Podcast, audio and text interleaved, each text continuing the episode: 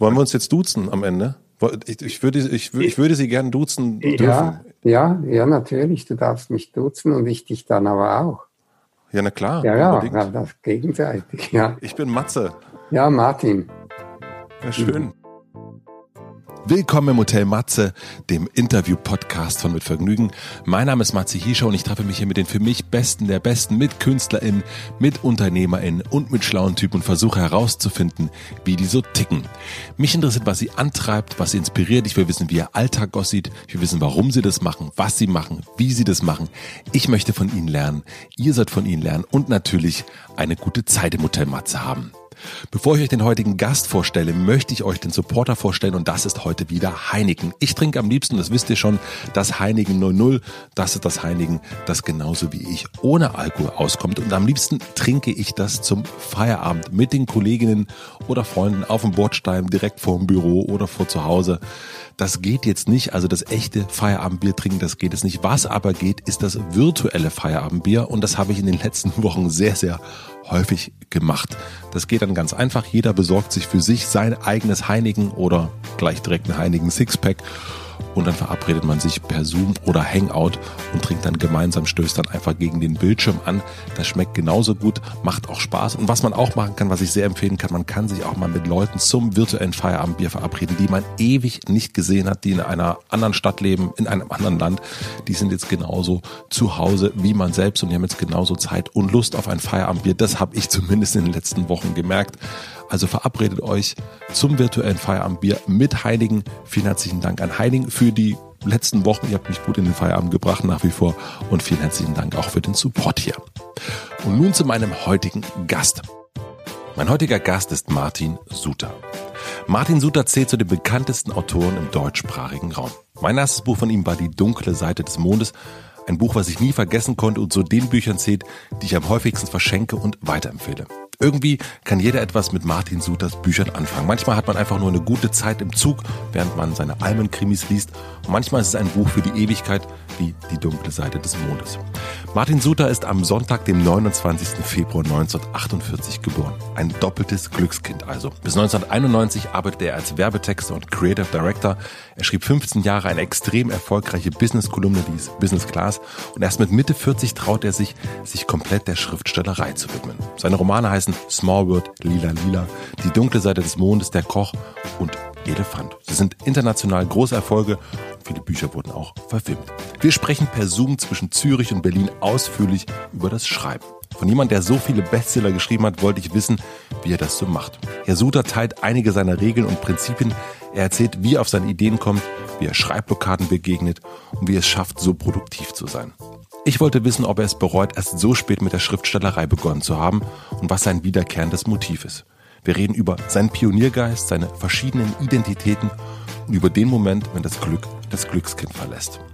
Das Gespräch war ein bisschen wie seine Bücher, finde ich. Es war launig, unterhaltsam, tiefsinnig und es gab auch ein paar überraschende Wendungen. Ich wünsche euch viel Vergnügen im Hotel Matze mit Martin Suter. Sie haben am Anfang von Corona, das habe ich in einem anderen Interview gehört, einen Stundenplan gemacht. Und das ist jetzt, naja, ich würde sagen, 6 Wochen her.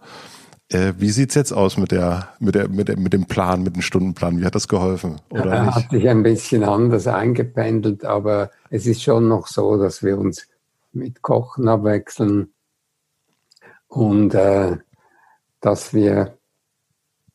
Aber wir halten uns auch nicht mehr fest an die Zeiten. Wir gehen auch mit dem Hund ein bisschen spazieren, aber das auch, wenn wir gerade Lust haben. Also wir hatten gedacht, wenn wir nicht völlig verwahrlosen wollen, dann müssen wir so irgendetwas Formelles machen. Aber wir sind noch nicht verwahrlost und es ist nicht mehr so formell. Aber mussten Sie das auch machen, weil Sie so Unterricht geben mussten zu Hause? Also hatten Sie das auch, das Homeschooling? Ja, schon, aber wir geben keinen Unterricht. Auch wir helfen unserer Tochter auch nicht mit den Schulaufgaben, weil das gibt immer sofort Streit. Dann haben wir mal beschlossen, das ist die Aufgabe des Lehrkörpers und die sollen das machen und wir haben dann Frieden zu Hause. Welche neuen Gewohnheiten haben Sie in der letzten Zeit kultiviert, also in dieser Corona-Zeit? Neue Gewohnheiten. Ich würde gerne später aufstehen, aber ich schaffe es irgendwie nicht. Also ich bin immer der Erste der Familie, der aufsteht. Es gibt, ich muss vielleicht das anders sagen. Für mich ist dieses Eingesperrtsein zu Hause gar kein besonderer Zustand. Ich bin eigentlich meistens zu Hause. Ja. Das ist der Beruf des Schriftstellers. Also ich bin ja nicht oder nicht mehr Reisejournalist, der immer wohin gehen muss. Also ist mein Leben eigentlich ziemlich ähnlich wie früher. Können Sie gut Abläufe ändern? Also brauchen Sie sehr die Struktur, die Ordnung oder geht das gut mit neuen Gewohnheiten? Nein, ich kann eigentlich schon gut andere Gewohnheiten machen. Ich habe mir die Frage auch gestellt, weil die Sibylle Berg hat Ihnen gesagt, es sei etwas vom Schwierigsten, mit seinen Gewohnheiten zu brechen. Mhm. Und das finde ich überhaupt nicht. Bei mir ist es ja schon so, also ich habe schon gerne Gewohnheiten, aber ich finde es nicht schlimm, das plötzlich zu ändern. Weil ich habe ja, es ist ja auch ein Thema, das mich beschäftigt, wer bin ich und wer könnte ich noch sein? Ich kann, also die Identitätsfrage, das ist eine interessante Frage für in der Literatur, oder? Ich habe viel über Identität geschrieben, weil es ja eines der literarischen Konzepte ist, dass der Protagonist sollte am Schluss ein anderer sein als am Anfang. Also das ist eines dieser dramaturgischen Konzepte. Nicht alle sind so. Aber die Frage der Identität, die hat mich immer beschäftigt. Und die war früher, war das viel strenger. Das war ja, wenn einer Schmied war, dann war er gekleidet wie ein Schmied. Und wenn einer Graf war, wie ein Graf, oder? Und heute ist, wenn einer Bankdirektor ist, kann er auch am Wochenende in der Lederkluft und der Harley Davidson daherkommen. Das Spiel mit den Identitäten ist ja ein beliebtes. Und deswegen glaube ich oder habe ich nicht so Probleme mit dem Ändern von lieben Gewohnheiten. Und haben Sie rausgefunden, wer Sie sind? Nein. Ich habe einen großen Helden, der Somerset Maugham, das ist mein Lieblingsautor, auch was er denkt über Literatur, wie wichtig es ihm ist, dass Literatur auch unterhaltsam ist, das ist mir auch wichtig. Also der Vorwurf, dass es Unterhaltungsliteratur ist, der freut mich immer, der trifft mich nicht. Und den Somerset Maugham, da habe ich schon ganz früh seine Biografie gelesen und andere Sachen. Und erst vor etwa vielleicht 2 Jahren bin ich auf ein Zitat von ihm gestoßen und das habe ich hier aufgehängt. Manchmal blicke ich ratlos auf die verschiedenen Seiten meines Charakters. Ich erkenne, dass ich aus mehreren Personen bestehe und dass die Person, die im Augenblick die Oberhand hat, unweigerlich einer anderen weichen wird. Aber welche ist mein wahres Selbst? Alle diese oder keine? Das könnte von mir sein. Ja, das glaube ich. Ja, da hat mich sehr berührt, als ich auf das Zitat gestoßen bin. Auch andere Zitate, aber das ist eines, das mich, besser kann man es nicht sagen. Und wenn Sie sagen, wer könnte ich noch sein, ist das eine Frage der Persönlichkeit, also welche Persönlichkeiten kann ich noch entwickeln, welche neuen Charaktereigenschaften oder was kann ich noch erreichen? Was schließt diese Frage ein? Ja, es ist eigentlich nicht etwas, Aktives, das ich suche. Heute bin ich mal ein anderer oder so. Aber ich habe lange mit meiner Familie in Guatemala gelebt und in Ibiza. Mhm. In Ibiza habe ich Landwirtschaft gemacht, Wein gekeltert. Da war ich so ein Bauer ein bisschen. Mhm. Und dann manchmal ging ich auf Lesereise nach Deutschland oder in die Schweiz. Dann war ich ein korrekt gekleideter, gut Literat. Vielleicht die Literaten haben heute nicht mehr so Krawatten wie früher. Aber das war eine andere Rolle. Und in Guatemala war es auch da haben wir Kaffee angebaut, nicht viel. Also die Leute stellen sich immer so Kaffeeplantagen vor. Das war einfach ein Garten, ein großer, von glaube 4.000 Quadratmeter. Aber das hat genug Kaffee gegeben für uns und ein paar Freunde noch. Das sind so verschiedene Rollen, die man spielt. Mir ist das auch schon aufgefallen, als ich in der Werbung war. Da hatte man Präsentationen, da ging man gestylt zum Kunden und sprach allerlei Unsinn. Mhm. Und dann ging man zurück, vielleicht noch die sonst dabei waren. Ich erinnere mich an viele solcher Szenen. Dann geht man zurück in seine Stadt und in eine Gartenwirtschaft und zieht die Krawatte aus und isst einen Serbela und trinkt ein Maß oder zwei. Mhm. Das sind ganz andere Rollen, oder? Die man mit großer Selbstverständlichkeit spielt. Ja, und auch gar nicht so bewusst. Ja, es ist nicht so bewusst, aber plötzlich hat man dann wurde das ein Thema. Auch andere Leute machen einen darauf aufmerksam. Du bist doch ein Künstler, wieso kleidest du dich wie ein Manager? Mhm. Oder so. Und dann denkt man, ja, ist das so bestimmend für den Charakter? Und meine ersten 3 Romane, ich habe mal mehr als Witz gesagt, das sei meine neurologische Trilogie.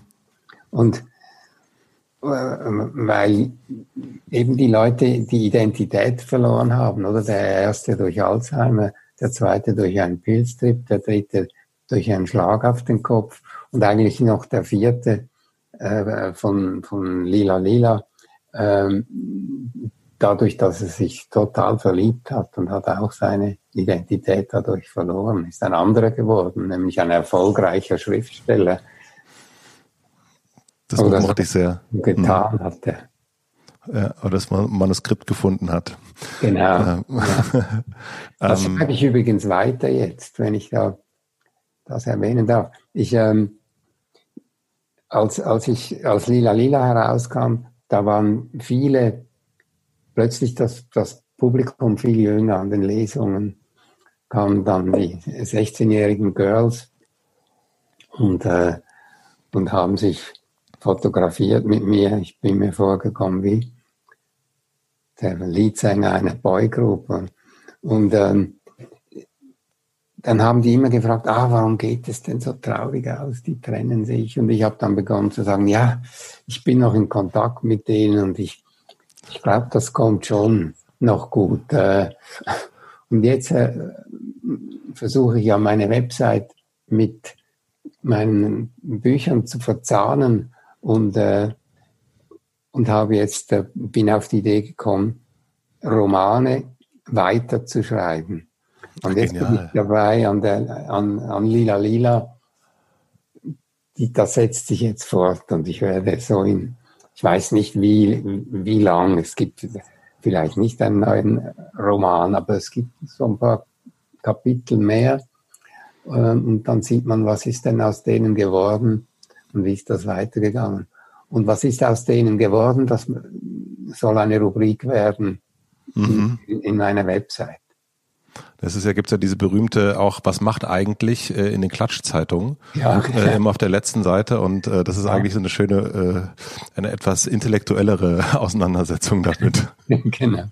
Ja, das hat mir auch immer gefallen, das, was macht eigentlich die Sache. Und ich wollte es immer mal ein bisschen veräppeln, nämlich Leute, die voll im Trend sind. Also, was macht eigentlich Angela Merkel? oder so, einfach für ganz berühmte. Wie heißt der Sänger?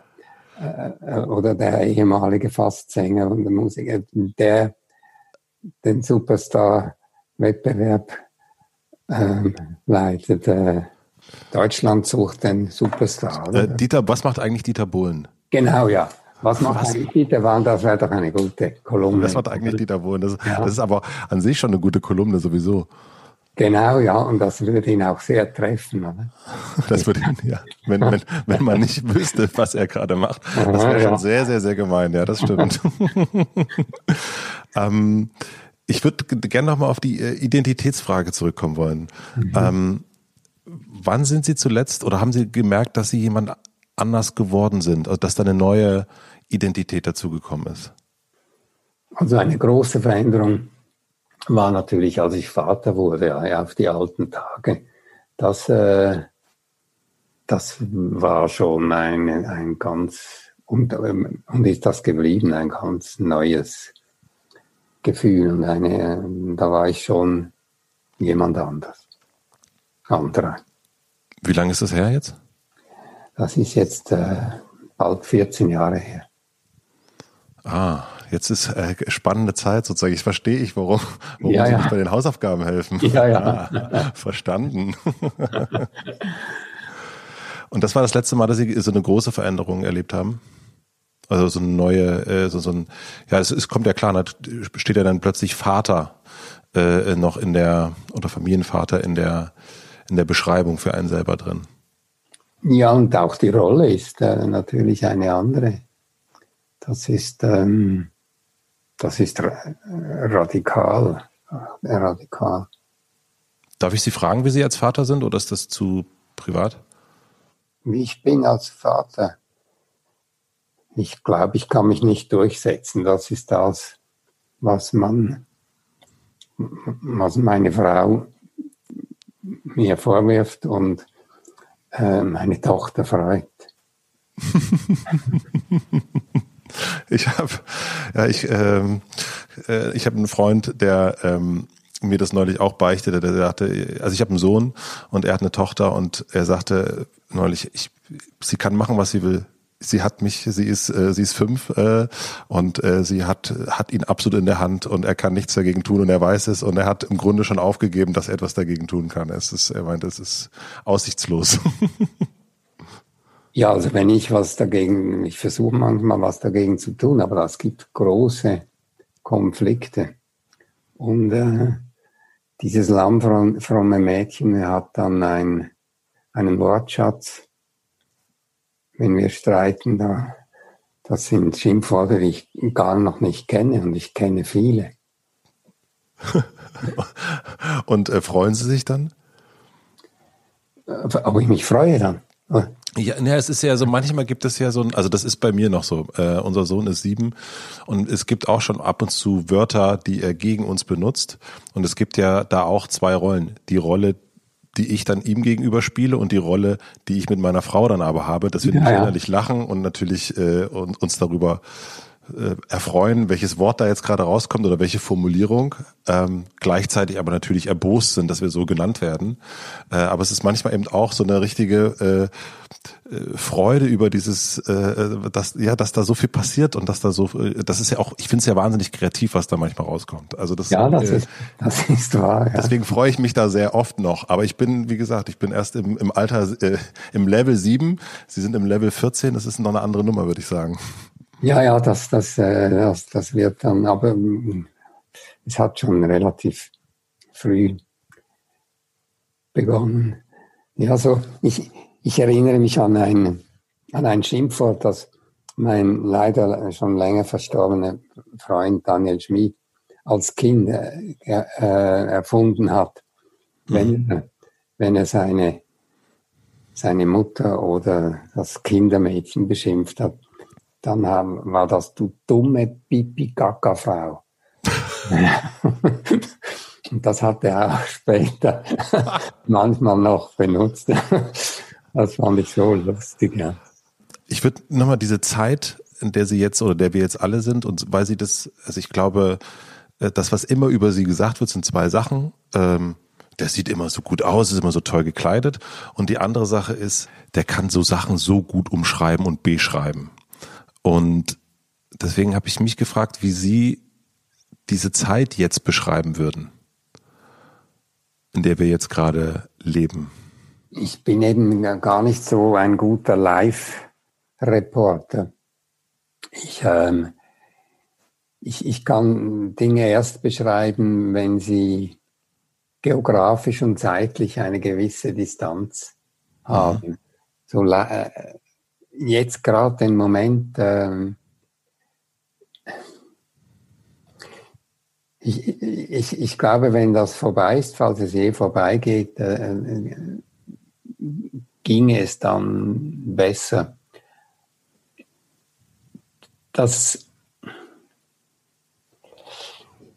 Ich merke, dass es mir gar nicht so schwer fällt. Also das geht so weit, dass ich manchmal denke, oh, wenn dann das wieder vorbei ist, ist das auch ein bisschen schade. Oder? Die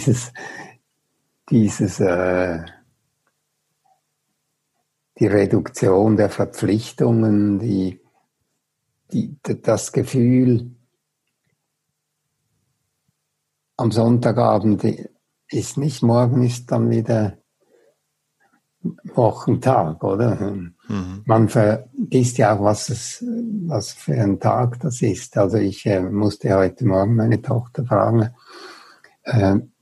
Ich habe gesagt, ist heute Donnerstag? Sie sagt, nein, Dienstag. Also 2 Tage habe ich mich vertan.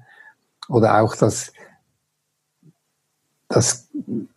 Gefühl, das Wochenende sei und dabei ist es ein ganz eben nicht normaler Tag. Es ist immer, es ist auch kein Urlaubsgefühl. Man macht ja, also ich arbeite sowieso jeden Tag, ich schreibe, ich habe meine Website, die viel Arbeit macht, ich bin an einem neuen Roman, ich schreibe Lila Lila weiter, ich spiele Poesie, Ping-Pong. Mundharmonika auch ab und zu? Mundharmonika auch ab und zu, ja. Und gibt es bei Ihnen Unterschiede zwischen den Wochentagen? Also gibt es so den Martin Suter Sonntag, hier mache ich aber mal nichts, heute mal Jogginghose, kurze Hose, oder schreiben Sie wirklich jeden Tag? Ich schreibe eigentlich schon jeden Tag. Ich habe versucht, am Sonntag weniger zu schreiben, aber es gelingt mir nicht so gut. Ich versuche auch, früher habe ich viel in der Nacht gearbeitet, aber das mache ich schon lange nicht mehr. Also ich kann relativ lange schreiben. Es gibt Kollegen, die sagen, ich kann höchstens 2 Stunden im Tag schreiben. Und ich sage immer, wie abzuhaben. Dann wird ja nie was fertig und 2 Stunden jeden Tag. Ich bin viel zu ungeduldig, oder? Ich kann nicht ein Buch anfangen und denken, ja, so in 4, 5 Jahren habe ich dann das fertig. Es würde mich auch langweilen, immer am gleichen Stoff, von der gleichen Geschichte zu sein.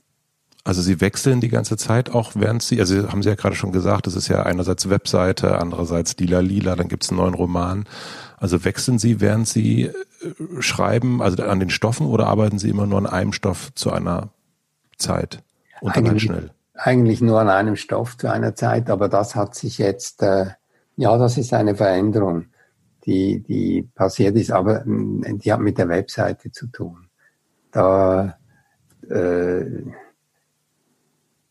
Ich habe das früher auch mal gemacht. Ich habe auch früher jede Woche eine Business-Class-Kolumne geschrieben und jeden Monat einen Gary Weibel und dann eben die Romane.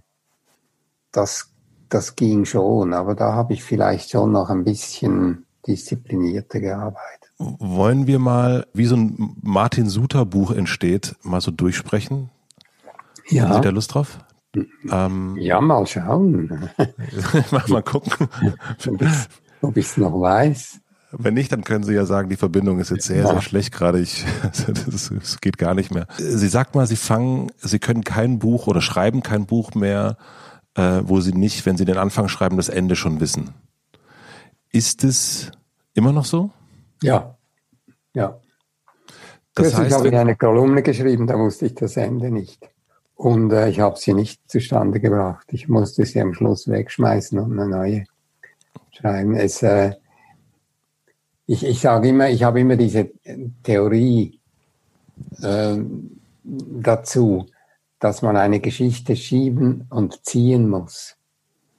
Erklären Sie mir das? Also ich stehe hinten an der Geschichte und stoße sie voran. Und dann stelle ich mich aber vor die Geschichte und ziehe sie zu mir. Ich muss mehr wissen in der Art, wie ich schreibe. Ich muss mehr wissen als die Leser über die Geschichte. Ich muss wissen, wo sie hinführt. Ich muss wissen, woher sie kommt und wohin sie geht. Und ich kann dann so in der amerikanischen Drehbuchtheorie. Da gibt es einen McKee, der sehr berühmt ist. Der hat viele so Sachen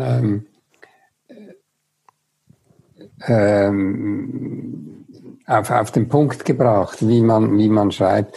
Und es gibt das Setup und das Playback, oder? Wenn man eine Geschichte erzählt, dann muss man irgendetwas, eine Episode, eine Pointe oder so, das muss man vorbereiten. Und dann später muss man das Playback, also muss man das auflösen. Ich kann nichts vorbereiten, wenn ich nicht weiß, wie es sich auflöst, oder? Mhm. Und da habe ich mal, der Genscher hat mal in einer Talkshow etwas gesagt, was mir gefallen hat. Das war jetzt nicht ich war jetzt nicht ein Genscher-Fan, aber irgendwie hat er mir, er war eine Figur, oder? Und er hat gesagt, ich weiß nicht, ob es von ihm ist, wenn man nicht weiß, wohin man will, kommt man auch nie an. Mhm. Das ist bei einer Geschichte so. Ich habe meinen dritten Roman, den ersten habe ich nicht beendet, habe aber den Verlag geschickt und wollte ihn beenden, die haben ihn aber nicht so geschätzt. Dann kam Small World und dann habe ich einen geschrieben, der hieß Die Gedächtnislagune. Mhm. Da habe ich einfach fröhlich drauf losgeschrieben, aber nicht gewusst, wie das endet. Und es ging nicht. Also ich musste ihn, er wurde fertig, aber nie veröffentlicht. Ihr letzter Roman ist Elefant gewesen. Ja. Und wenn wir den mal so als Beispiel nehmen, da hatten sie das, die Idee, also dieses Bild des pinken Elefanten, des leuchtenden Elefanten, das sagten sie mal, es ist schon 10 Jahre alt gewesen und schlummerte so in ihn rum, und dann haben sie irgendwann angefangen, sich darum zu kümmern. Wie kommen solche Themen zu Ihnen? Also jetzt also nehmen wir mal zu den Elefanten. Okay, es hat Ihnen Professor Dr. Matthias Jucker gesagt. Ja, auch gut vorbereitet, ja. Und deswegen, also da ist es relativ, also da gibt es so eine Geschichte, aber warum zum Beispiel schreiben Sie das dann nicht eher? Warum dauert das 10 Jahre, bis Sie dann den Elefanten rauslassen? Also das war eine Ausnahme, dass mir jemand etwas sagt und dass ich eine Idee von jemandem bekomme. Und vielleicht, ich wusste einfach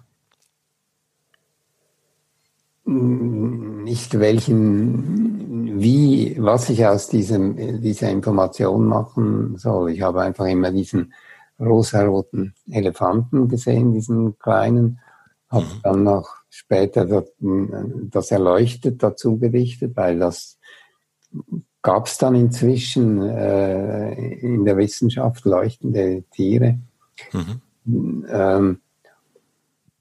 Ich habe zweimal gedacht, jetzt schreibe ich die Geschichte vom Elefanten, und beide Male ist mir was anderes dazwischen gekommen. Monte Cristo war eine Geschichte, da entdeckt ein Journalist zufällig 200 Frankenscheine mit der gleichen Seriennummer, und der macht das tatsächlich, der fängt an zu recherchieren, wie ist das überhaupt möglich, und kommt dann hinter einen riesigen weltumspannenden Finanzskandal.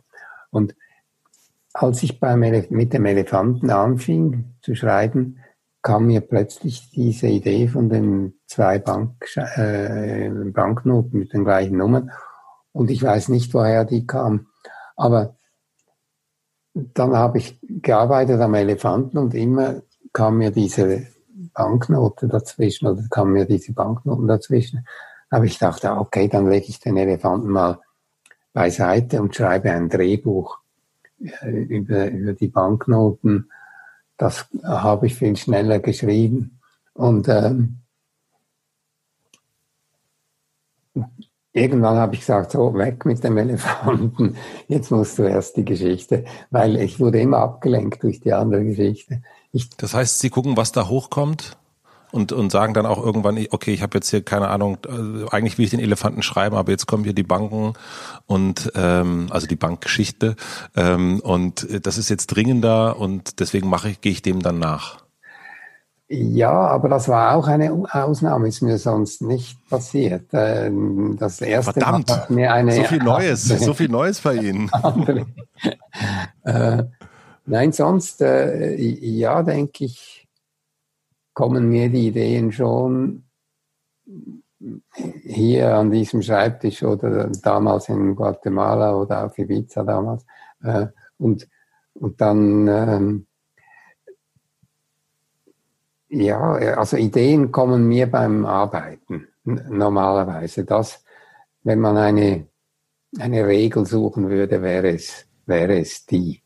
Aber es passiert immer wieder, dass ich so, ja, dass es Ausnahmen gibt. Ich bin jetzt an einer Arbeit, da ein Journalist hat mir gesagt, warum haben Sie eigentlich die neurologische Trilogie aufgegeben? Wieso schreiben Sie nicht weiter? Da gäbe es so viel, oder? Und ich hatte auch so ein Projekt, eine Frau, eine Schauspielerin, hatte eine Krankheit und bei der er immer unglaublich schwindlig war. Also das muss furchtbar sein, immer im Schwindel leben. Und dann hat sie mal irgendwie ein Gerät ausprobieren dürfen, so von einer Forschungsgruppe, die den Schwindel aufgehoben hat. Aber dieses Gerät hat auch andere Sachen gemacht. Die hat auch manipuliert. Die hat auch, also man konnte mit dem Gerät die Menschen steuern. Und sie wollte dann so ein Gerät haben, unbedingt. Und das war eine amerikanische Forschungsgruppe. Und irgendwie hat sie dann gesagt, da ist sie. Da sind die Geheimdienste dahinter. Das plötzlich gab es keine Informationen mehr darüber. Ich hatte vom Internet, sie hat mir Links gegeben und ich habe die Sachen gefunden und dann plötzlich waren die nirgends mehr zu finden. Und sie hat gesagt, das ist eine ganz gefährliche Geschichte. Und eine Zeit lang glaubte ich auch daran. Und das lag jetzt auch ganz lang auf der Seite. Und jetzt bin ich nicht an der Geschichte, sondern an einer anderen Geschichte. Aber ich schreibe tatsächlich jetzt nach 20 Jahren, als ich das angefangen habe, wieder einen neurologischen Roman. Ah, wie spannend. Es hört sich auch sofort, als Sie das erzählt haben, sofort nach einem Buch an. Also ich wusste zwischendrin, als Sie davon erzählt haben, gar nicht mehr, ist es jetzt noch die Wahrheit oder hat hier schon die Geschichte angefangen? Also deswegen eine gute Spur auf jeden Fall. Habe ich noch niemandem erzählt. Da haben Sie jetzt ja wirklich einen, wie sagt man dem? Einen Scoop. Einen Scoop.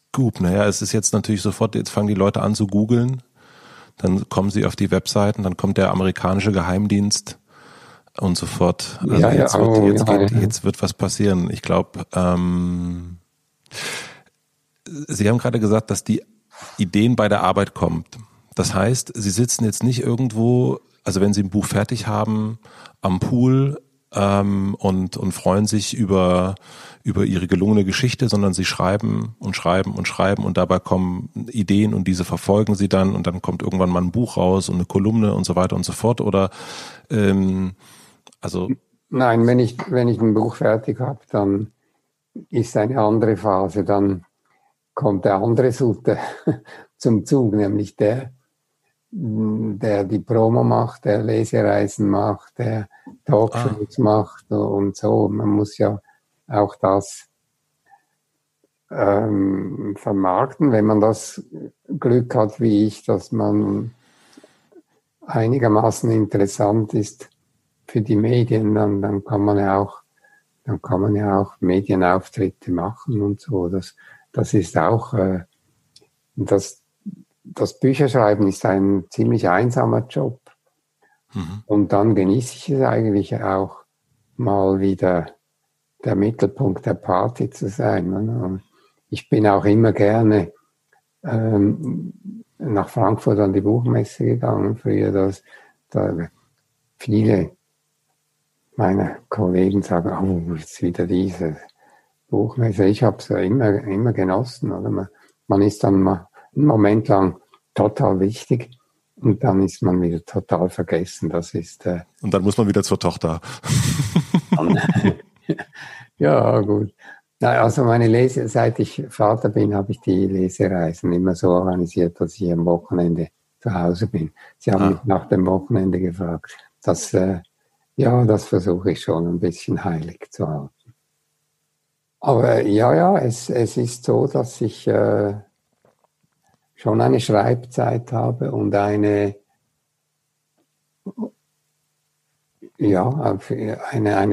Promozeit. Wenn Sie in der Schreibphase sind, nehmen Sie sich dann für so einen Tag also vor, wie viel Sie schreiben? Haben Sie dann so einen Ablauf für so einen Tag? Sie haben ja schon gesagt, 9 Uhr geht's ungefähr los und wenn die Kollegen nach 2 Stunden wieder rausgehen, dann bleiben Sie am Ball. Dann schreibe ich so bis um 1 und dann esse ich was und dann so um 2 wieder bis... Ich versuche immer, den Aperitif mit meiner Frau zu trinken. Und das war... In Guatemala war das... Da wird es früh dunkel, oder? Habe ich immer gesagt, ja, ein Sonnenuntergang mit einem Gläschen in meiner Frau. Das, so möchte ich das haben, aber... Dann wird es halt in den Tropen, um 6 Uhr wird es dunkel, dann schaffe ich das nicht jedes Mal. Das heißt, Sie schreiben dann wirklich von 9 Uhr sitzen Sie dann an einem Schreibtisch wie den ich jetzt so ungefähr sehe, und sitzen dann von früh um 9 bis Abend, bis quasi die Sonne untergeht und schreiben und schreiben und schreiben. Ja, schon, ja. Das ist ja ein unglaubliches Pensum. Ja, das ist es schon, aber es ist ein bisschen... Ich bin ein bisschen weniger diszipliniert geworden jetzt aufs Alter, aber schon noch, ich schreibe schon eigentlich wie so ein Bürogummi, sagen wir. Wie ein was?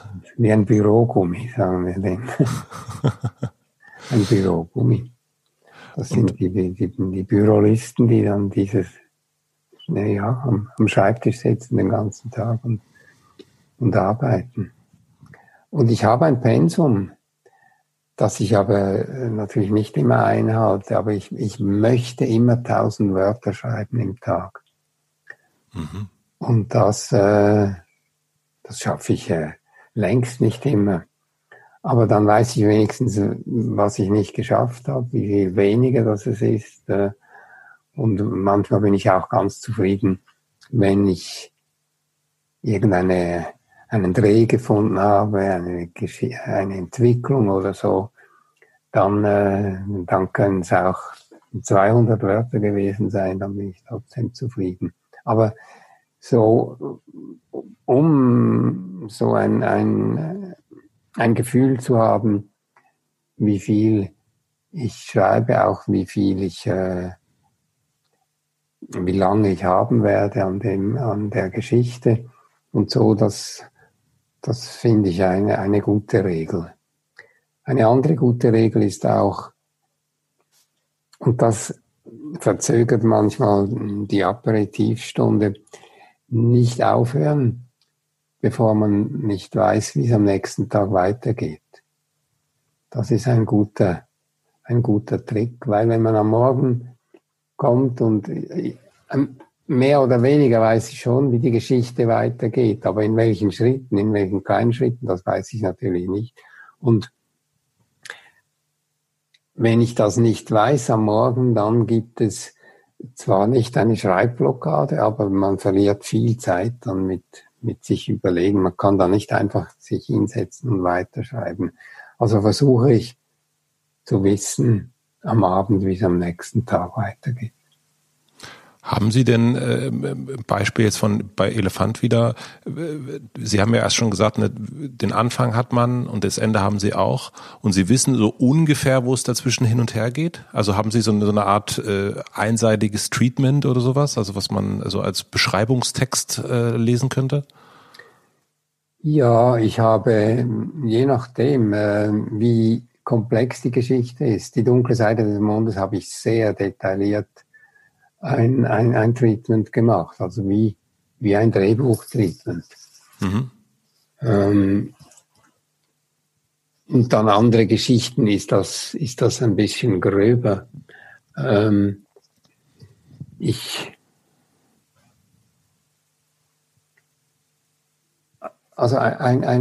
Gerippe muss ich schon haben. Es gibt in jeder Geschichte einen oder zwei Wendepunkte, die muss ich schon kennen und wissen, ja, da ist eine erste Etappe und dann passiert etwas oder es passiert nichts, wenn etwas passieren sollte oder so. Da gibt es verschiedene Arten. Aber es ist sehr hilfreich, wenn man da ein bisschen weiß. Also ich kann nicht nur Anfang und Schluss sagen und dazwischen ist ein Pudding. Sie sagten mal, dass das zum Thema Schreibblockade, weil Sie es gerade angesprochen haben, dass es das im Grunde nicht gibt, weil ein Schreiner kann ja auch nicht sagen, er hat eine Hobelblockade. Und das ist, also das hört sich natürlich auch sehr handwerklich an, was ich auch so raushöre, dass Sie so arbeiten. Und dann habe ich mich aber gefragt, okay, jetzt sind Sie mit jemandem wie Benjamin von Stuckrad-Barre befreundet, der ja nachweislich sehr, sehr, sehr, sehr lang braucht, um ein neues Buch zu schreiben. Also zwischen Soloalbum und Panikherz, ich glaube, das waren knapp 20 Jahre, wenn ich das jetzt richtig erinnere. Was machen Sie anders oder macht er anders als Sie, wenn wir ihn jetzt mal so als ein Beispiel nehmen? Ja, das ist schwer zu sagen. Er lebt halt sonst noch. Also stark. Nicht wie ich. Ich bin dann. Ja, das ist dann schon ein bisschen reduziert. Ich habe mir das nicht überlegt, aber wenn Sie mich jetzt dazu zwingen, kann ich ja versuchen, eine Theorie zu entwickeln. Ja, auf die Gefahr hin, dass ich einen bösen Anruf bekomme. Er schreibt halt viel über sein Leben. Das ist sehr inspiriert von seinem Leben. Das heißt, da muss man halt ein bisschen leben, um wieder was schreiben zu können, oder? Ich schreibe erfundene Sachen. Meine Geschichten sind sehr, sehr fiktiv. Man erfährt über mich selbst nicht sehr viel. Und er ist mit sich schonungslos beim Schreiben. Dadurch wird es bestimmt auch emotional viel happiger. Es ist eine große Selbstenthüllung. Mich berührt. Also ja, wenn ich schreckliche Schicksale von Leuten beschreibe, riesige Eingriffe in deren Persönlichkeit, in deren Identität, trifft es mich nicht als mich selbst, sondern es betrifft meine Figuren. Deswegen ist, glaube ich, mein Schreiben eine ganz andere Disziplin als seine. Mhm. Ich beneide das manchmal. Aber man beneidet ja immer die anderen, oder? Ich kenne wenig Menschen, die sagen, ich beneide mich selbst. Ja, ja. Ich auch, ja, sehr rar. Ich glaube, das ist vielleicht die Sache. Jetzt haben wir bei ihm ja so ein, das ist jetzt vielleicht mal so ein Extrem, aber es gibt ja wirklich Menschen, die dann wirklich ihrer Art zu schreiben näher kommen, nämlich sich Sachen ausdenken und die dann vielleicht dann wirklich eine Schreibblockade haben, nicht in dem Grund, weil sie irgendwie nichts erlebt haben oder noch was Neues erleben müssen, sondern weil sie irgendwie nicht weiterkommen.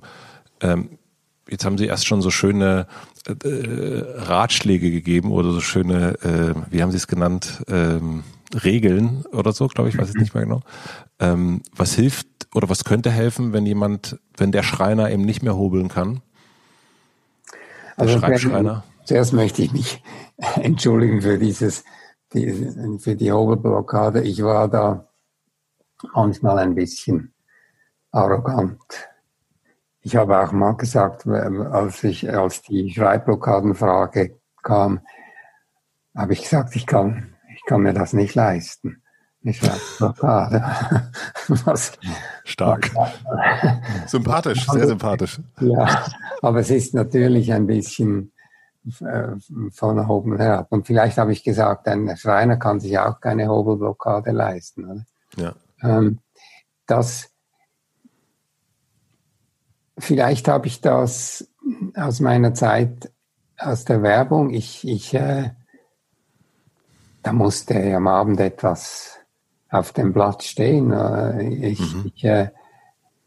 Ich konnte nicht sagen, mir fehlt die Inspiration, ich kann jetzt diese Käseanzeige nicht schreiben oder so.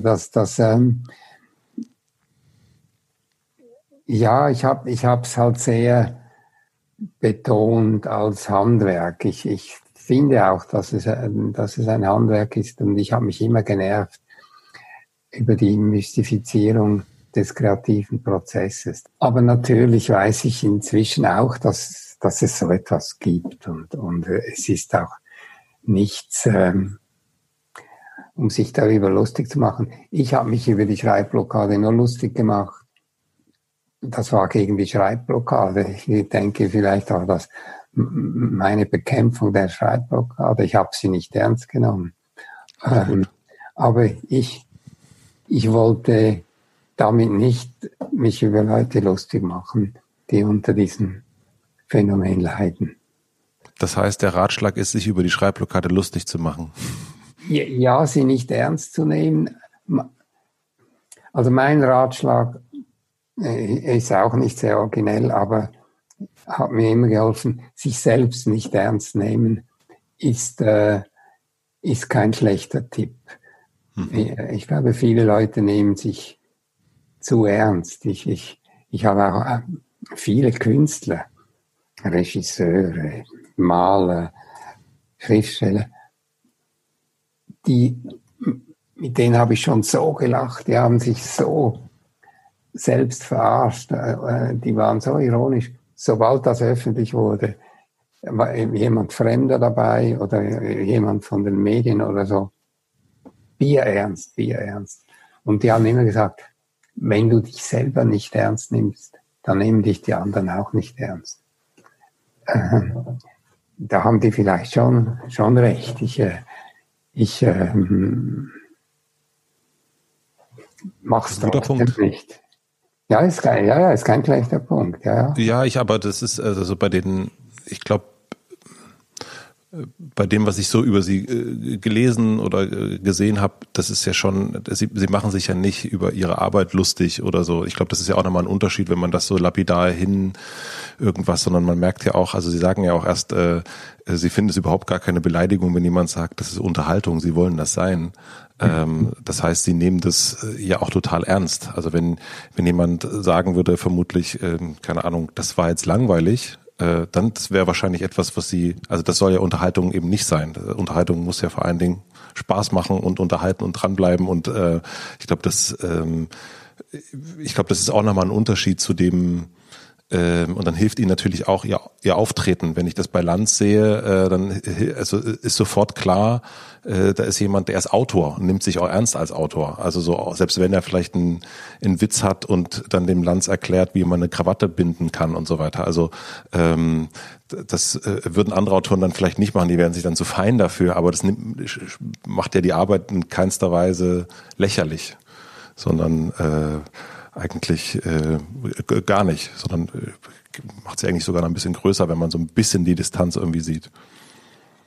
Ja, vielleicht, aber es ist natürlich bei mir nicht so wahnsinnig überlegt, das alles, aber das ist schon ein bisschen meine Einstellung dazu. Ich habe auch beim Schreiben die Einstellung, das Vertrauen habe ich immer bis jetzt gehabt, dass ich am Abend steht da etwas. Ich vertraue darauf, dass wenn der leere Bildschirm ist, dass der am Abend nicht mehr leer ist. Ich glaube, wenn man diese Zweifel hat, dann wird es schwieriger. Fällt mir etwas ein, kriege ich einen Satz zustande oder so. Das darf man nicht haben. Allerdings ist das nicht immer gut, was ich am Abend auf dem Bildschirm habe. Und ich Ich mache aber dann auch nicht den, für mich wäre das ein Fehler, am nächsten Tag, dass ich das überarbeite, was ich am Vortag geschrieben habe. Das, dann komme ich auch nicht mehr vom Fleck, oder? Aber ich weiß, dann, da gibt's in diesem Manuskript, da habe ich ungefähr eine Ahnung, wo es Schwächen gibt. Und dann, wenn ich die erste Fassung habe, dann mache ich mal mich hinter die Schwächen. Dann kriegt's meine Frau zu lesen, die macht sich auch nochmal gewaltig hinter die Schwächen. Und dann erst kriegt es meine Lektorin, die sich auch nochmal hinter die Schwächen macht. Also, aber man kommt sonst schon nicht vom Fleck. Oder ich komme, eben mich treibt immer die Frage oder die Neugier, wie geht es weiter? Im großen Bogen weiß ich das schon, aber im Detail weiß ich es nicht. Und das will ich wissen. Jetzt kommt die Werbung. Mein heutiger Werbepartner ist die Koro Drogerie. Wenn ihr regelmäßig diesen Podcast hört, habt ihr meine Liebesbekundung an Koro wahrscheinlich schon mehrfach gehört. Ich werde aber nicht müde. Mittlerweile bestelle ich wirklich so regelmäßig bei Koro, dass ein Abo-Modell wahrscheinlich mehr Sinn machen würde für mich. Es gibt 1000 leckere Produkte wie zum Beispiel Toffee, Proteinboards, Salted Caramel Cookies oder den gefriergetrockneten Schokofrüchten. Wenn ihr die bestellt, werdet ihr garantiert auch schwach. Worüber ich besonders stolz bin, Mit Vergnügen, also hier meine kleine Firma, hat gemeinsam mit Koro eine vegane Bio-Currywurst in Curry-Tomatensoße entwickelt. Wir haben da lange rumprobiert, immer wieder verkostet und jetzt ist sie am Ende noch leckerer, als ich das gedacht hätte. Das kommt dabei raus, wenn zwei vergnügte Firmen zusammenarbeiten. Schaut also schnell mal im Koro Online-Shop vorbei und packt euch die vegane Bio-Currywurst mit einem Rabatt in den Warenkorb. Mit dem Code HOTELMATZE erhaltet ihr nämlich 5% Rabatt auf das gesamte Sortiment. Den Link und den Code findet ihr wie immer in meinem Linktree in den Shownotes. Vielen Dank an die Koro Drogerie für die Unterstützung dieser Folge. Und nun zurück zum Gespräch. Wenn man anfängt zu schreiben oder wenn man anfängt, also das muss ja nicht malen, was auch immer es ist, dann geht's ja, hat man ja einen Antrieb und es geht auch am Anfang sehr darum, davon auch leben zu können. Und jetzt nehme ich mal an, dass es reicht finanziell, dass sie verschiedene Wohnsitze und so weiter und so fort, ist ja auch wurscht. Wissen Sie, was Sie antreibt? Also schon da. Also ja, ich habe eine Vorliebe für ein etwas luxuriöses Leben. Das heißt, also wenn ich jetzt nicht davon leben könnte, vom Schreiben, würde ich es aufhören. Also es ist nicht so, dass es mich einfach treibt zum Schreiben, ich es nicht aushalte, ohne zu schreiben. Wurscht, ob es jemand liest oder nicht. Das ist, ich bin gar keiner von denen. Ich will schon, dass das möglichst viele Leute lesen. Und, also das verstehe ich. Also das kommen wir auch noch zu dem Thema Website. Das hat mich, da haben Sie auch was dazu gesagt. Aber ist es finanziell noch ein Antrieb für Sie? Also spielt das überhaupt noch eine Rolle oder ist das eher, dass das viele Leute sehen, eine Art der Bestätigung für die eigene Arbeit, die aber gar nicht mit dem Finanziellen zu tun hat?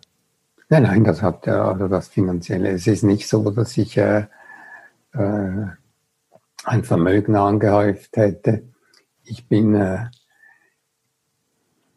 immer leicht besser im Geld ausgeben als im Einnehmen. Und das ist schon... Das ist ein schöner Satz, das wissen Sie auch, ja. Nein, den habe ich noch nie gesagt. Der ist ja aber sehr gut.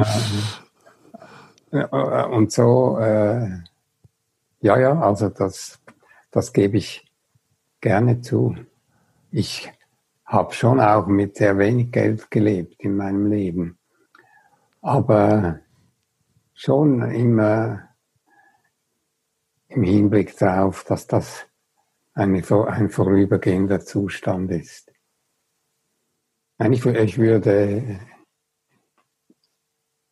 ja, also ich habe das auch nie richtig geglaubt bei den Kollegen, und Kolleginnen, die gesagt haben, ist mir egal,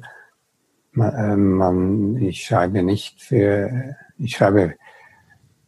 für mich oder für die Literatur oder so, ist mir egal, wie kommerziell erfolgreich das ist oder nicht. Da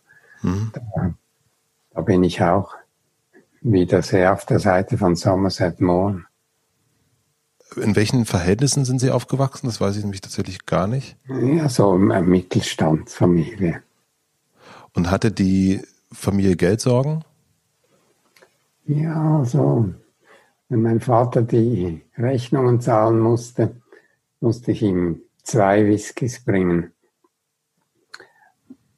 Schon als kleiner Junge, und ich habe ihm immer Doppelte gemacht. Und es gab dann den Punkt, wo meine Mutter gesagt hat, so, jetzt übernehme ich das. Weil er hat, glaube ich, ziemlich ein Chaos angerichtet. Nein, es war, also Geld hat schon eine Rolle gespielt, aber nicht, also wir haben uns ja, wir wohnten in einem Doppeleinfamilienhaus. Mein Vater war Direktor in einer Filmkopieanstalt. Wir fuhren einen Opel. Also Mittelstand. Aber mein Vater kam aus einer Familie, die dann so mehr in der Gegend vom letzten Weinfeld war, aber verarmt. Der mit 14, 15, 16 hat Ihnen ein Lehrer gesagt, hat Ihnen Ihre Geschichte vorgelesen und Sie haben gemerkt, dass Sie das gut können. Und wollten dann Schriftsteller werden, sind quasi in die Werbung abgerutscht, um mal die ganz Kurzgeschichte zu machen, haben dann aber dennoch weiter, das habe ich auch auf Ihrer Webseite gesehen, zum Beispiel einen Kurzgeschichtenwettbewerb mitgemacht, also sind schon der Sache treu geblieben, also wollten jetzt nicht ein stinkreicher Werber sein, sondern auch immer noch das Schreiben, dann haben Sie für die Geo geschrieben und dann hatten Sie das Angebot für die Kolumne und der, ich weiß nicht mehr, wie er hieß, ich habe es mir irgendwo aufgeschrieben, musste sie regelrecht, Jörg Ramschbeck, ja. Musste sie überreden. Ja. Warum? Ja, weil er hat mir angeboten, im Auftrag des damaligen Besitzers der Weltwoche, den ich kannte, weil er ein Freund und Sponsor von Daniel Schmid war und ich für Daniel schon als Ghostwriter für sein Paradiesbuch gearbeitet habe und das Jenatsch-Drehbuch geschrieben habe, das hatte beides war finanziert von dem Beat Kurti, heißt er. Und der Kurti hat, als er gehört hat, dass ich aufgehört habe, Werbung zu machen, hat dem Ramschbeck, der damals Chefredakteur, gesagt, ruf den an und frag ihn, ob er eine Kolumne schreibt für den Wirtschaftsteil. Und dann hat er mich wirklich angerufen, eine Kolumne für den Wirtschaftsteil. Habe ich gesagt, ich habe jetzt gerade aufgehört, regelmäßig zu arbeiten. Ich mache mich jetzt nicht. Ich will jetzt Schriftsteller werden, endlich.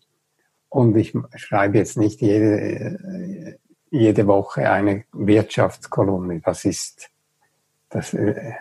Ich habe mich nie interessiert für Wirtschaft. Und er hat dann gesagt, ja, weißt,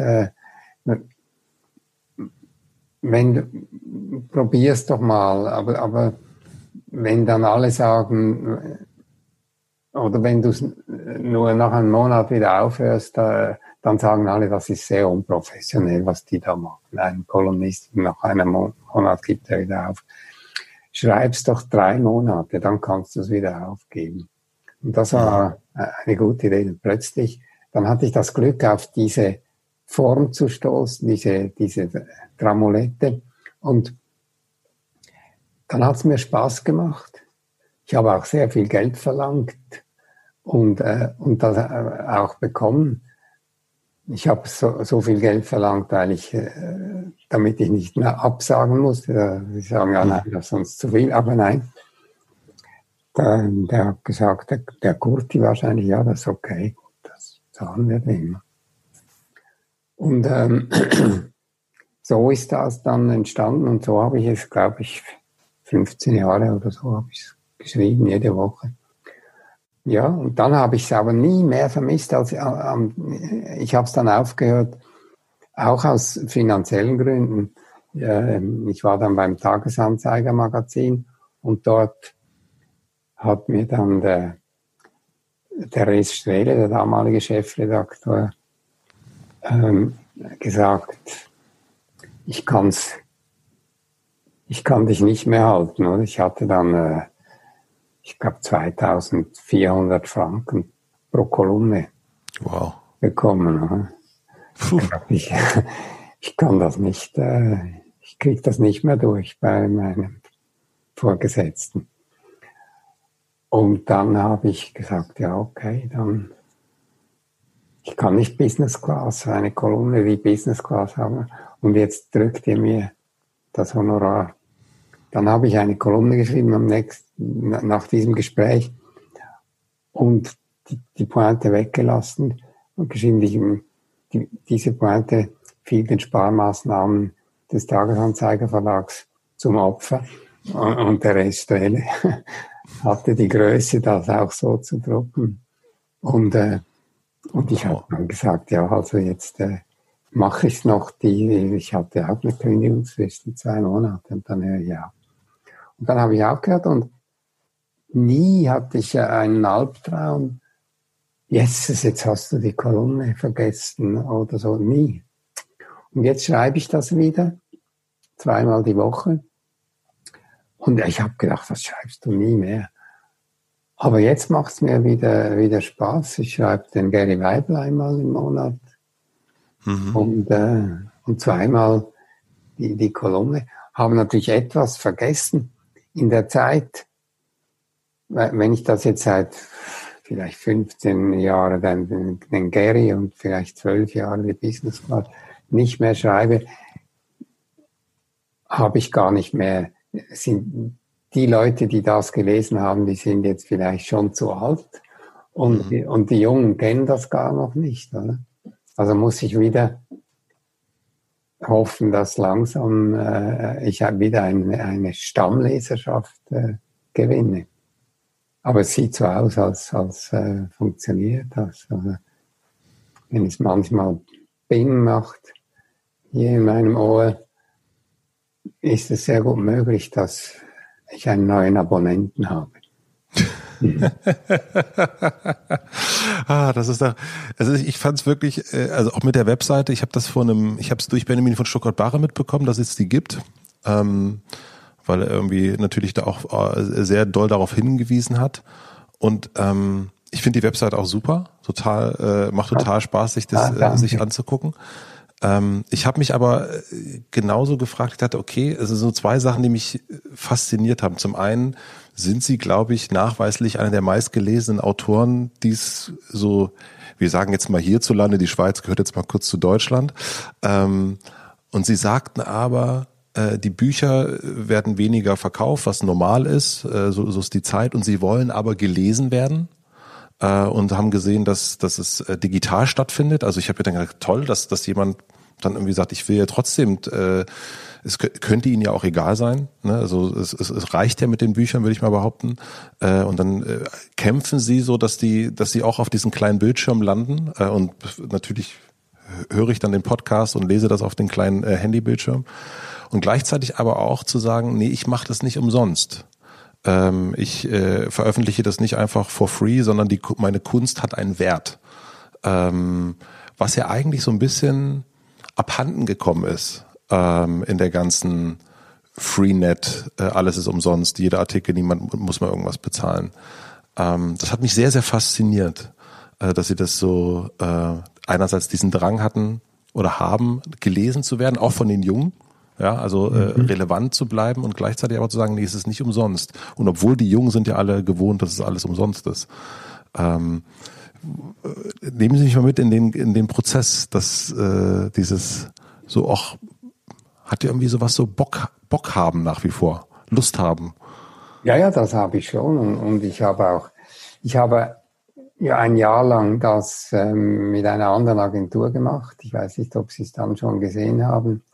Das war... nee, ich glaube nicht. Das war nur typografisch und die Typo hat so sich dann, ist so zerfallen oder wieder entstanden und das war alles sehr schön. Aber die Typografie hat den Inhalt zugeschüttet. Mhm. Und ich habe dann immer gesagt, diese Agentur, was ich eigentlich, ich will die Leute unterhalten. Und das kommt so literarisch daher. Das ist zwar sehr schön, wunderbare Typo und so, aber ich bin das nicht und meine Leser sind das auch nicht. Wir haben uns dann getrennt und ich habe mit einem Grafiker und Kreativdirektor, mit dem ich viele Jahre gearbeitet habe schon, den habe ich wieder gefragt. Er ist jetzt 66, er hat ein Atelier von 3 Personen, er und 2 junge Grafikerinnen, die, glaube, beide noch nicht 25 sind. Und das ist eine wunderbare Kombination, diese Weisheit und diese Frische zusammen, oder? Und die haben mir das designt. Und dann habe ich einen 23-jährigen Programmierer gefunden, den Johannes Zeller. Der andere heißt Beat Kurti, habe ich den Namen nicht erwähnt. Der mit Freelancer aus der ganzen Welt programmiert, das sehr effizient macht, schnell, sehr flexibel ist und so weiter. Aber natürlich, wenn man das so machen will, dann kostet das etwas. Es ist nicht so, dass ich das selber bastle und das gratis machen könnte. Ich lege da drauf. Ich habe ausgerechnet haben wir, wann, wenn das jetzt so sich so weiterentwickelt, wie es ist, wann habe ich das erste Mal etwas verdient daran? Das ist im November dieses Jahres, dann habe ich 180 Franken verdient, aber ich kriege ja kein Gehalt dafür oder so. Also diesen Entscheid, dass das etwas kostet, habe ich gefällt, weil ich könnte es sonst nicht in einer Qualität anbieten, die meinen Leserinnen und Lesern gefällt und sie unterhält. Und ich finde, 5 Euro oder vielleicht, wenn man ein Jahresabonnement nimmt, dann ist es, glaube ich, noch 4,20 Euro oder so im Monat. Da kriegen Sie nicht mal ein Latte Macchiato dafür, oder? Ich finde es interessant, dass es, ich kenne diese Art Autoren, machen Paid-Content nur aus Amerika. Ich kenne das eigentlich überhaupt nicht in Deutschland. Und fand es interessant, dass da so ein älterer Herr wie Sie das dann macht und so modern und so frisch ist und aber auch mit dem Anspruch, auf den mobilen Geräten gelesen zu werden. Ich will nicht, dass das mich reich macht. Ich will, dass das etwas Selbsttragendes wird. Ich will auch mir leisten können, Gastautoren und Gastkolumnistinnen zu engagieren. Und natürlich das zu bezahlen, nicht als Freundschaftsdienst. Und natürlich muss man die Designer, die das machen und die Programmierer, die das machen, vor allem die Programmierer, das ist eine sehr aufwendige Arbeit, das zu programmieren. Und ich habe dann immer so Sonderwünsche. Ich will dann ein animiertes Poesie-Ping-Pong und ich will... dass wenn man die Bilder oder die Manuskripte anklickt, dass die groß werden, damit man die auch lesen kann. Das kostet halt alles etwas. Und da habe ich mich jetzt halt für alle meine Kolleginnen und Kollegen geopfert und mache jetzt diese Pionierarbeit und hoffe, das wird dann mit der Zeit normal, dass man halt... Ich glaube, das wird voll normal werden. Also ich meine, klar, gerade jetzt, ne, wenn wir jetzt schauen, dass Live-Sachen wegfallen werden, dass wir wahrscheinlich, keine Ahnung, dass es ein paar Möglichkeiten anderer Veröffentlichungen wie Hörbücher und Hörbuchverkäufe zurückgehen, weil die jetzt irgendwie gestreamt werden und so weiter. Also es muss ja Möglichkeiten geben und ich finde das großartig, dass sie das machen und das ist und ich finde auch den Preis und alles das ist super. Also es ist Pionierarbeit auf jeden Fall und ich habe mich sehr gewundert, dass die Pionierarbeit von einem älteren Herrn mit Anzug kommt und nicht von einem 30-jährigen jungen Autoren. Bereuen Sie es ein bisschen, dass Sie erst so spät angefangen haben, sich zu trauen, Autor zu sein? Nein. Ich habe eigentlich großen Spaß gehabt an allen anderen Dingen. Also halt mal als Reisejournalist, mal als Freelancer. Haben Sie sich das am Anfang nicht zugetraut? Also hat das was mit Mut zu tun? Sie haben das ja auch immer mal so ein bisschen aufs Geld geschoben und ne, dass sie sich ihren Lifestyle und so weiter, aber irgendwie ist es ja auch eine Frage von Mut, dann zu sagen, ich mache das jetzt trotzdem. Also also wenn das schon so früh, wie gesagt, mit 16 schon in Ihnen so schlummerte und dann erst so, ich meine, wie alt waren Sie, als Small World erschienen? Ich glaube 50. Noch nicht ganz, aber schön über 40. Aber ich war in einer Situation ich war schon mal verheiratet und meine Frau, die war jünger als ich. Ich habe die kennengelernt, da war sie vielleicht 17 und ich 18. Und das waren noch so Zeiten, ich konnte noch nicht, wie ich das heute gekonnt hätte mit 18, einfach mit der Frau zusammenleben, sondern ich musste die heiraten und ich konnte die nicht heiraten mit ihrem alten konservativen Vater, ohne einen Beruf zu haben. Also musste ich einen Beruf finden und habe dann das entdeckt, das mit dem Werbetext. Ich wusste schon, dass es mit Schreiben zu tun haben musste und ja, so war ich halt in einer Situation. Ich wusste, ich kann nicht einfach leben vom Schreiben. Also das Risiko kann ich nicht eingehen und ich habe auch nicht... ich hätte nicht gewollt, dass jetzt meine Eltern mich unterstützen müssten, damit ich überleben kann und Schriftsteller werden. Und ich wollte nicht. Ja, so als Spitzwegkünstler im Kämmerchen leben. Ich wollte schon ein bisschen Geld haben. Das war zwar nicht viel, aber das war meine... Also ich muss noch so sagen, ich habe auch Schriftsteller gekannt, die ganz konsequent gesagt haben, so, ich bin Schriftsteller, fertig. Ich gebe meinen erlernten Beruf auf, ich bin jetzt Schriftsteller. Mhm. Und es ist mir egal, ob ich dann von der Literaturförderung einmal eine kleine Spritze bekomme. Und es ist mir egal, wenn immer meine anderen Kumpel mir das Bier bezahlen müssen. Ich bin Schriftsteller und ich habe das immer bewundert. Aber ich hätte es mir nicht zugetraut, diesen Verzicht auf alles Lustige.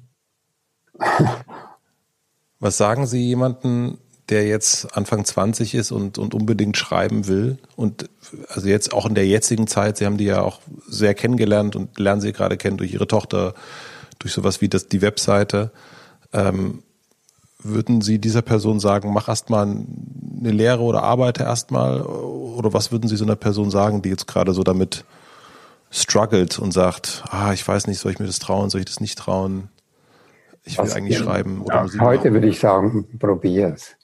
Und versuch dich, deine Verpflichtungen möglichst niedrig zu halten. Und so, also das würde ich, heute würde ich sagen, versuch's. Sie haben mit Mitte 20, sind Sie Werbetexter geworden, sind ja sehr erfolgreich auch geworden schnell, also sind ein Creative Director geworden, dann auch ein Direktor von so einem Werbeboard waren Sie auch. Vom Art Directors Club, ja. Art Directors Club, so, Entschuldigung, das habe ich so abgetan, ja. Die Frau Ihres Lebens mit 27 gefunden, dann erste Buch geschrieben, richtiger Bestseller, direkt verfilmt mit Gérard Depardieu. Also man könnte sagen, läuft. Wenn der was anfängt, dann funktioniert es. Was übersehe ich da? Also was ist quasi eine Frage von Roger Willemsen, der fragte mal jemanden, was steht auf der Liste der Misserfolge ganz weit oben? Ja, ich hänge die natürlich tiefer, die Misserfolge, als die Erfolge. Das ist gut. Aber es gibt zwei gescheiterte Romane.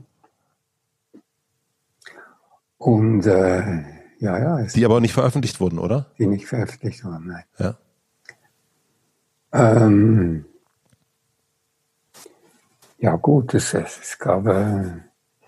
Es gibt schon zum Beispiel ein Thema, das mich sehr zurückgeworfen hat und immer noch zurückwirft, ist eigentlich nicht ein Podcast-Thema, aber ich kann es ja am Rande erwähnen.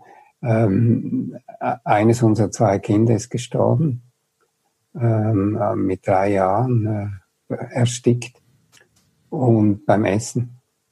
Und das ist natürlich etwas, also ich kann es nicht als Misserfolg bezeichnen, aber als schwerer Schlag, der natürlich alles im Grundsatz in Frage gestellt hat und etwas, das nicht weggeht, das ist etwas, das mit dem man versuchen kann, leben zu lernen. Aber das ist eine Seite, ich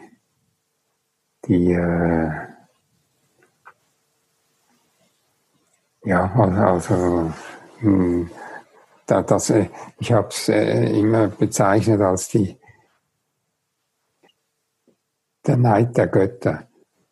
Nicht, dass alles gelingt ihm, es geht so gut und so, und jetzt zack. Wir machen eine klitzekleine Werbeunterbrechung. Mein heutiger Werbepartner ist Moulin Rouge, das Musical. Sicher habt ihr schon mal von dem berühmten Nachtclub Moulin Rouge in Paris gehört. Dazu gibt es exklusiv in Köln ein spektakuläres Musical, das im Jahr 1899 spielt und auf dem gleichnamigen Oscar-prämierten Film von Baz Luhrmann basiert. Nicht nur der Film, sondern auch das Musical konnte schon zahlreiche Zuschauerinnen und Zuschauer begeistern und gilt deswegen als das aktuell erfolgreichste Musical in Deutschland. Es hat sogar schon 10 Tony Awards abgestaubt. Falls ihr nicht wisst, was die Tony Awards sind, ich wusste das auch nicht. Es handelt sich dabei um den wichtigsten Theater- und Musicalpreis, also quasi vergleichbar mit dem Oscar in dieser Kategorie. Sollte man sich also nicht entgehen lassen, das Musical.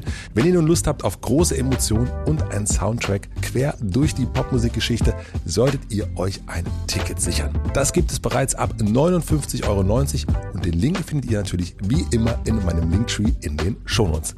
Vielen Dank an Moulin Rouge, das Musical, für die Unterstützung dieser Folge. Und nun zurück zum Gespräch. Glauben Sie an sowas wie so Karma ernsthaft? Ja, nicht ernsthaft. Also die Glaubensfragen. Ich habe immer wieder versucht, etwas zu glauben, weil ich habe die immer beneidet, die Leute, die so diesen unerschütterlichen Glauben haben. Und ja auch keine Dummköpfe sind. Oder? Aber es Es ist nicht einfach, das mit dem Glauben. Ich habe mal mit einem Mönch geredet oder so Kontakt gehabt, weil ich über so Fragen mit ihm reden wollte und wie, weil es mich interessierte, wie kann jemand so gebildet, so ja, nicht nur gebildet, auch gescheit, einfach diesen bedingungslosen Glauben haben. Da habe ich manchmal mit ihm geredet. Und der hat mir etwas gesagt, was mir sehr gefallen hat, wie er das gemacht habe. So tun, als ob. Man muss so tun, als ob man glauben würde. Und dann kommt man langsam ins Glauben rein. Oder? Das hat mir immer... Also ich habe ab und zu versucht, zu tun, als ob, aber es gibt dann schon Rückschläge, die einen dann lernen, weil vielleicht braucht es zu viel Fantasie, um wirklich zu tun, als ob. Da haben wir wieder das Thema Sein und Schein. Ja, das ist doch krass, wie sich das durchzieht. Ja, ich hab das lange nicht gemerkt. Es ist an einer Lesung gewesen, vielleicht nach meinem dritten Roman oder so, dass ich nach der Lesung, da gibt's manchmal so Leserfragen, und da hat mich ein junger Mann gefragt, was ist denn Ihr Thema? Und ich habe gesagt, ich habe kein Thema. Das habe ich nicht. Entschuldigung, kann ich nicht beantworten. Und dann kam er nachher beim Signieren, kam er zu mir und hat gesagt, aber ich weiß, was Ihr Thema ist. Und ich ganz verwundert, was ist mein Thema? Schein und Sein. Und ja, ich habe an Ort und Stelle kurz überlegt und habe gesagt, Sie haben recht, ich habe es noch nicht gemerkt. Gibt es, wenn Sie das schreiben, also wenn Sie, und dann kommen wir auch zum Ende langsam, merken Sie, dass Sie gerade, dass das, also bei Die dunkle Seite des Mondes, merken Sie, dass Sie da gerade an was dran sind? Also merken Sie, jetzt hier ist irgendwas anders als bei anderen Romanen? Nein, ich habe eigentlich immer das Gefühl, dass das, an dem ich gerade schreibe, das Beste ist. Sind auch immer, was ist Ihr Lieblingsroman, ist eigentlich immer der neueste. Okay. Ich merke schon nicht, also ich habe diese leider schon oft erwähnte, diese Messlatte, ich muss immer denken, würdest du das gerne lesen? Ich will Romane schreiben, die ich gerne lesen würde.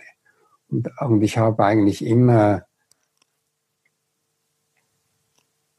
ja, spannende, unterhaltende Autoren gemocht. Und das mussten nicht, also das konnte auch E.T.A. Hoffmann sein, ein unglaublich spannender Thriller-Autor. Ich finde das aber total richtig. Also so diesen sich als ersten Leser, Leserinnen, als ersten Kunden für irgendwas, was man weiß doch eh nie. Also und jetzt glaube ich in der Zeit sowieso gar nichts mehr. Also deswegen ist doch, da kann man sich wenigstens darauf verlassen, dass man dann eine Person hat, die dann am Tag der Veröffentlichung losgeht und sagt, ich kauf's mir. Ja. Also ja.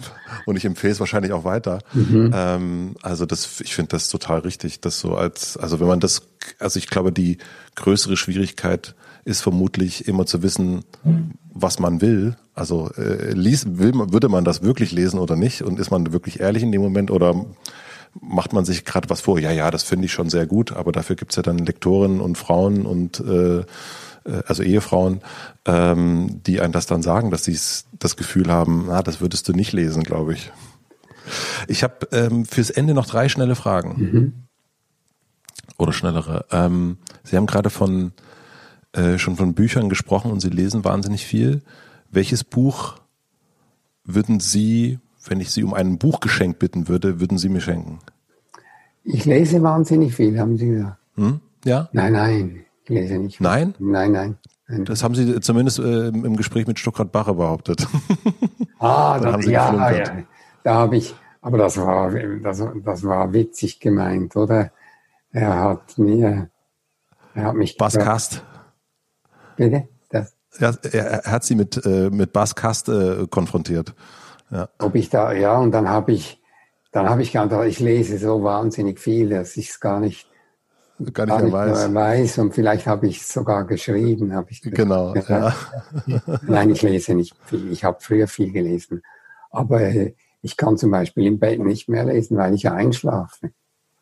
Ich weiß nicht, ob das alle älteren Leute haben, aber ich kann das nicht mehr. Nein, ich komme nicht nach. Ich bekomme auch alle Bücher von Diogenes geschickt. Ich könnte nur noch lesen, wenn ich das würde. Na, der Almen liest ja gerne in seinen Geschichten oder in Ihren Geschichten liest der Almen ja gern. Der Almen ist ein Allesleser, ja, der liest jeden Prospekt. Im letzten Buch hat er ja Stuckrad-Barre gelesen. Genau.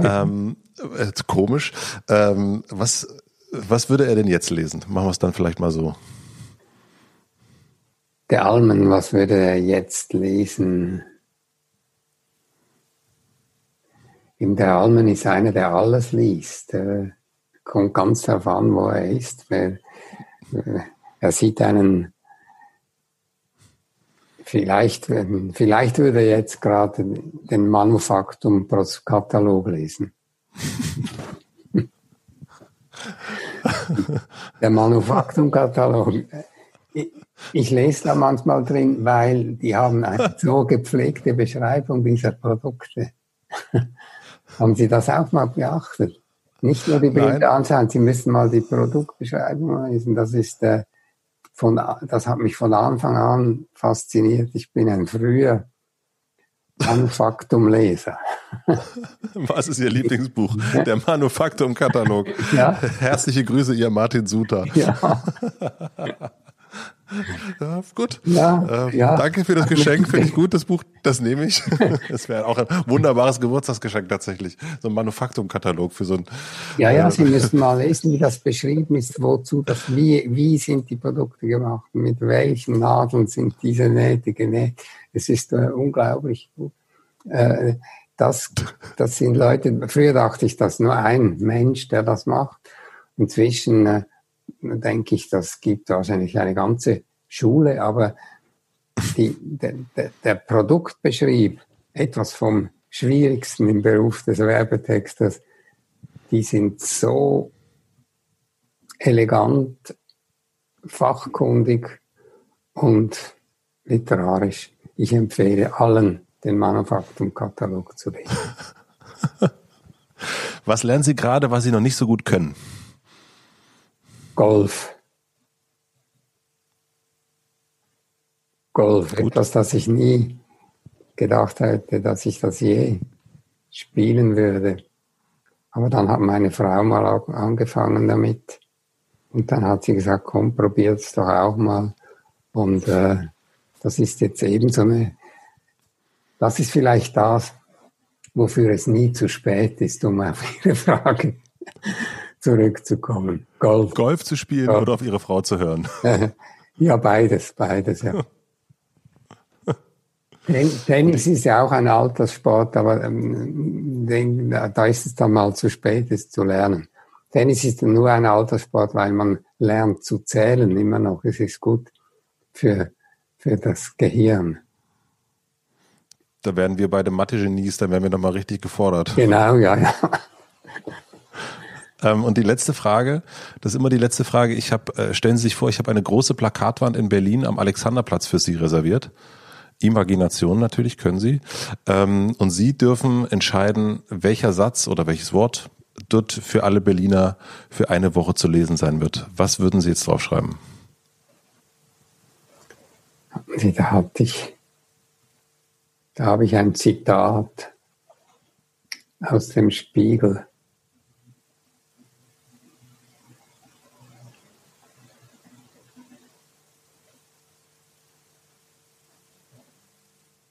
Diesen Mann muss man wohl als den Großmeister der deutschsprachigen Unterhaltungsliteratur bezeichnen.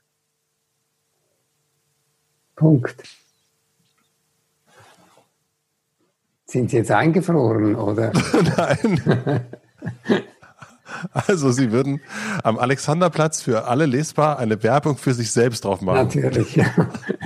Und unten würde stehen martin-suter.com. Gut. Jetzt abonnieren. Ich muss mal sagen, also normalerweise, wenn ich an dieser Stelle UnternehmerInnen interviewe, ja, dann sage ich immer, bitte keine Werbung, sondern, also weil Unternehmer immer dazu neigen. Und bei mir bin ich gar nicht auf die Idee gekommen, dass nein, natürlich nicht. Deswegen diese Sprachlosigkeit. Natürlich nicht. Die werden sehen, das bringt mir etwa 3 Abonnenten ein. Ja, man muss sehen, wo man bleibt, Herr Suter. Ja, ja. Also, das ist was. Ja, vielen herzlichen Dank. Also wollen Sie die Plakatwand lassen wir so, oder wollen Sie noch was anderes draufschreiben? Ja, ich habe noch was Ernsteres könnte ich schon auch schreiben. Sie können dann entscheiden, was Sie lustiger finden. Wir machen einfach 2 Wochen draus. Eine Woche die Werbung, die andere Woche dann. Aha, okay. Man kann nichts verpassen im Leben. Na, das ist doch schön. Ist der von Ihnen? Ja. Ja, super. Was? Vielen herzlichen Dank. Ja, gern geschehen. Das hat doch richtig Spaß gemacht. Ja, mir auch. Auf der Entfernung. Ja, ja. Danke. Und was mir aufgefallen ist, Sie duzen doch die Leute immer. Wir haben uns die ganze Zeit gesiezt. Ja, wollen wir uns jetzt duzen am Ende? Ich würde Sie gerne duzen dürfen. Ja, natürlich. Du darfst mich duzen und ich dich dann aber auch. Ja, na klar. Ja, das gegenseitig. Ja. Ich bin Matze. Ja, Martin. Ja, schön. Viele Freunde haben mich Matzke genannt. Matzke. Aber wieso Matzke? Ich weiß auch nicht. Also von Martin Matzke. Ich habe ganz viele Interviews mit dir geguckt und du wurdest überall gesiezt. Und es ist, es hat wirklich, glaube ich, was mit deinem Anzug zu tun. Und irgendwie hat das so eine, glaube ich, so ein bisschen, also Anzug, Respektperson, älterer Herr. Ich wäre jetzt zum Beispiel auch nicht auf die Idee gekommen, Giovanni Di Lorenzo zu duzen. Und irgendwie, ich habe bei dir erzählt, ich habe kein einziges Interview, außer das mit Benjamin irgendwie, das sind ja aber so Gespräche, bisher gesehen oder gehört, wo du geduzt würdest. Hm. Ja, das ist wahr. Also ich bin schon nicht ein Fan von dem "Sag doch du, Sponti". Das hat mir schon auch immer noch gefallen, dass man sagt, ja, jetzt wollen wir uns nicht duzen. Ich habe 2-3 Mal während des Gesprächs gesagt, jetzt muss ich das mal vorschlagen, weil es wäre ja an mir, oder? Es ist ja der Ältere, der das vorschlagen muss. Und habe es dann immer wieder vergessen. Aber es ist doch gut, dass wir das noch geklärt haben. Ja, das ist doch ein Spannungsbogen. Ja, wir machen doch das wieder mal und dann duzen wir uns von Anfang an. Und alle fragen sich, wie geht das denn? Der ist der Erste, der den duzen darf. Das ist ja unglaublich. Ja.